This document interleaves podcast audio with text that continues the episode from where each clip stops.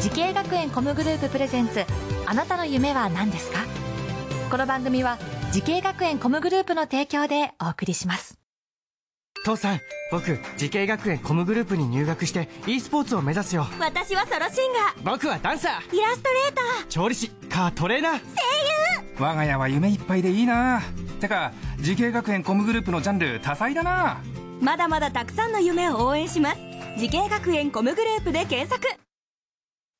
時系学園コムグループプレゼンツあなたのあなたのあなたの夢は何ですかこんばんは花輪です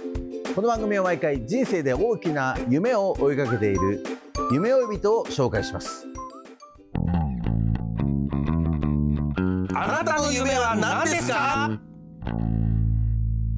今日の夢追い人はこの方ですこんばんは。仙台県スポーツ専門学校理学療法科教員をしております、丸谷健と申します。よろしくお願いします。よろしくお願いします。お願いしはます。い。えー、たけるさんは今おいくつですか今34歳です。 ?34 歳ですね、先生になってからは何年ぐらいですか今で7年目になりまああ、じゃあもう結構、す。そうです、ね。だいぶ経ちますねはい。どのようなことをこう生徒さんに教えてるんですかはい。えっ、と、まあ、理学療法士を目指している子たちなので、その、ベースになる医療の勉強もそうですし、うん実際に患者様にこう関わっていく中での検査とか、はい治療をする実技の練習とかの勉強もしています。あの、理学療法士というのは国家試験だと思うんですけど、はいはいえーまあ、そのためのこう授業ってことですか、そうですね。結構難しいですよね。はい。そうです。ああ、そっかうん。え、たけるさんも理学療法士の、もちろん国家試験あ、そうです。をお持ちで、持ってままあす。当時の授業と今の授業っていうのは教え方だったりとか、はいはいはい変わってるとこあるんですか、土台の知識は大きく変わってないんですけど、うんまあ、世の中がもちろん変わってきてて、少子高齢化とかいろいろあるので、それで新しく学ぶことは今また当時と比べて増えてなんですよね。はい。えーそんな丸谷健さんが理学療法士を目指すきっかけになったことを教えてほしいんですけど。はい、はいえーっとちょうど高校生ですね高校2年生の時に、おじいちゃんがこう転んで怪我をしちゃって、はいで歩けないかもって言われたんですけど、そこでリハビリしてどんどん元気になっていく姿見て、あこういう仕事あるんだっていうのをそこで知って、うんですぐに学校の図書館を調べて、うんであこの仕事に就きたいなと思って、はい、おじいちゃんがそうですそうです、もはうい、スーパーマンみたいな人ですね。そうそうそう、の人ねかっこよかったですからあーそれ図書館で調べたらそう載ってたんですかそうです理理学学療療法士あこれだと思ってうんなりたいなと思って。えーじゃあおじいちゃん喜んだんじゃないですかそうですね。だからすごく喜んで応援してくれました。へ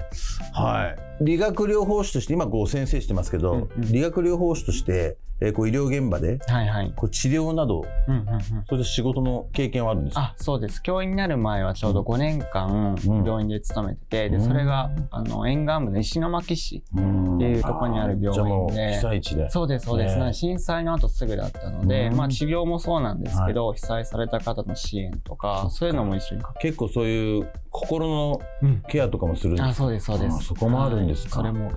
てました。あそういう勉強もするんだそうですね。心理的なとこの勉強もするので。なるほどはいそんな、えー、マリアさんが夢に向かって学んだ学校と専攻を教えてほしいんですけどもはい。はいお願いします、はい、私が学んだのが仙台県専門学校当時ですねの理学療法科です。はいはい、えーこの学校を選んだ最大の決め手は何でしょうかはい、まずあの当時本当にできたばっかりの学校だったので、新しくて綺麗だなっていうことと、うんまあ、駅に近いなっていうのも魅力的でしたし、うん4年間かけて学べるっていうのもあったのそでっか普通専門学校でも2年とかそうですそうです、ねはい、だから時間をしっかりかけてうん学べるってとこも決め手でした。もういろんな授業あったと思うんですけど、はいはいはい例えばどんな授業があったんですかうんと、えー一番印象に残ってるのがやっぱ実技の授業も多くて、うんでその中で理学療法評価学っていう検査のはい勉強する授業ですね。はい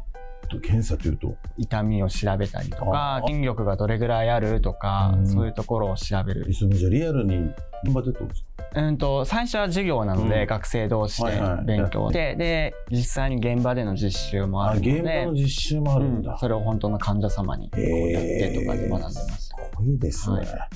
はい、やっぱり4年っていううんこの年月が長いようにも思いますけど、うんやっうんうんぱメリットありますかそうですね、まあ、さっきも言ったようにしっかり学べるしあとこう授業にある程度こうゆとりがあるのでうん隙間時間というか、うんそういう時に自分で勉強したりあとは友達同士でこう教え合ったりして、確かにねう、んなんかもう詰め詰めで学ぶとねちょっとパンクしちゃいますよはいね、はいはいえーそうかゆっくりゆっくりね、そうですえーね自分の時間も取りながら、うん確かはいいいですねなんか思い出に残ってるうん授業とか恩師の先生とかいらっしゃいますあそう先生でいうと、うん当時担任をしてた羽田先生という方がいらっしゃっうて、んはい今もこの学校で副校長をされていてでお世話になりましたしこの学校の先生やってみないって声かけてくれたのもその先生だったそのっで。かうんへえだからずっと今金も田先生はじゃあ当時からはいいろいろお世話になってお世話になってます。教えてくれたりとかしてた、はいへえそっかそっか、うんでも多分何か感じたんでしょうねかなと思いますね。うん あねりがたかったですね。はい、はいさあ今日の夢呼びとは仙台医研スポーツ専門学校、えー理学療法科の先生丸谷武さんにお話を伺ってますけれども実際に患者さんの治療という仕事ではなくて、んこの理学療法職を育てるという仕事の道を選びましたけれども、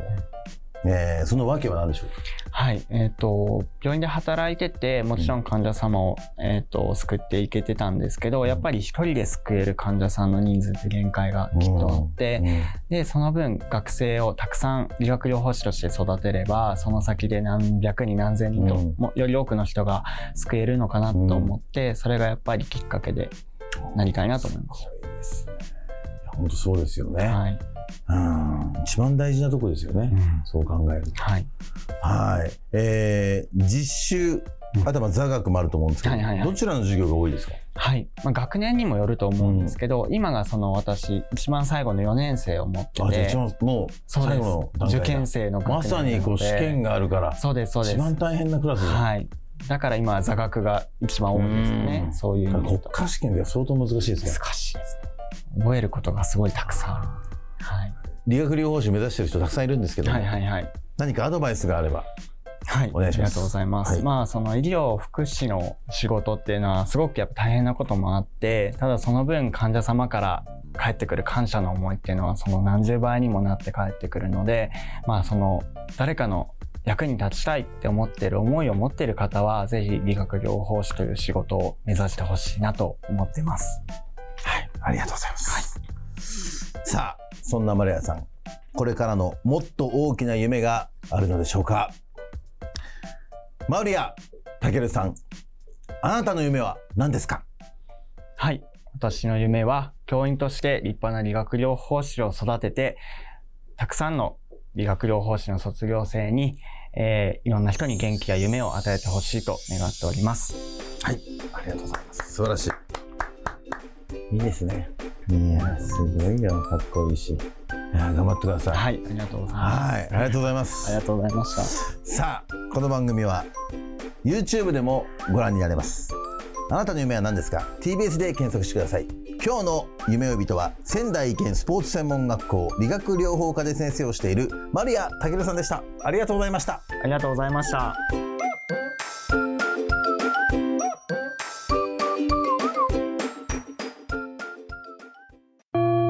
自分の好きなことを仕事にしたいでも資格は持っていないし高校では勉強づけ私の夢を叶えられる専門学校があればいいな